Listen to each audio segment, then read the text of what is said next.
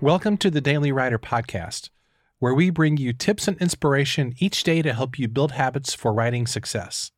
For more resources, including your free Daily Writer Starter Kit, visit dailywriterlife.com.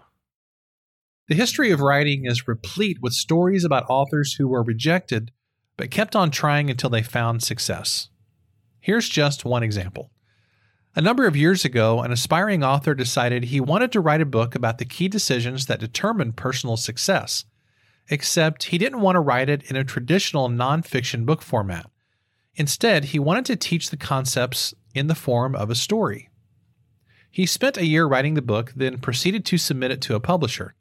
It was rejected, so he moved on to the next publisher. Rejected again.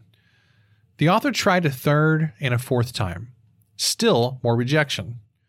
Pretty soon he worked his way up to 12 rejections. Still no dice.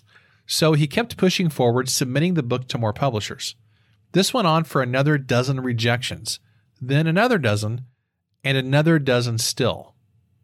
Then after spending 3.5 years and getting rejected by 51 publishers, he struck gold when Thomas Nelson Publishers gave him the green light. That book was The Traveler's Gift, and the author was Andy Andrews, whose books have now sold over 3 million copies worldwide. Andy Andrews tried 52 times before he got what he wanted. Now, this may sound like an extreme example, but the story of persevering in the face of obstacles is really common in the publishing world. Even if you're self-publishing, you'll face challenges, setbacks, and problems that require you to dig down deep and keep moving when things are not going your way. The historical novelist James Michener once said, "Character consists of what you do on the third and fourth tries." There are a lot of writers with talent, but not all of those writers have the character and discipline to keep going in the face of rejection.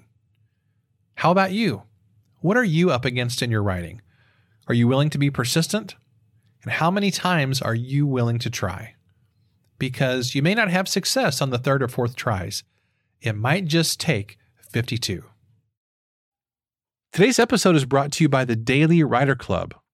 Are you looking for a community of enthusiastic and success-minded writers who are launching books and growing their writing business? If so, the Daily Writer Club is the missing piece that you've been searching for. Members have access to weekly writing sprints and live calls with expert teaching, an active online community, access to retreats and other events, and a clear pathway for growing your writing platform and business. Check it out at dailywriterlife.com/club. Thanks for listening, and I will see you tomorrow.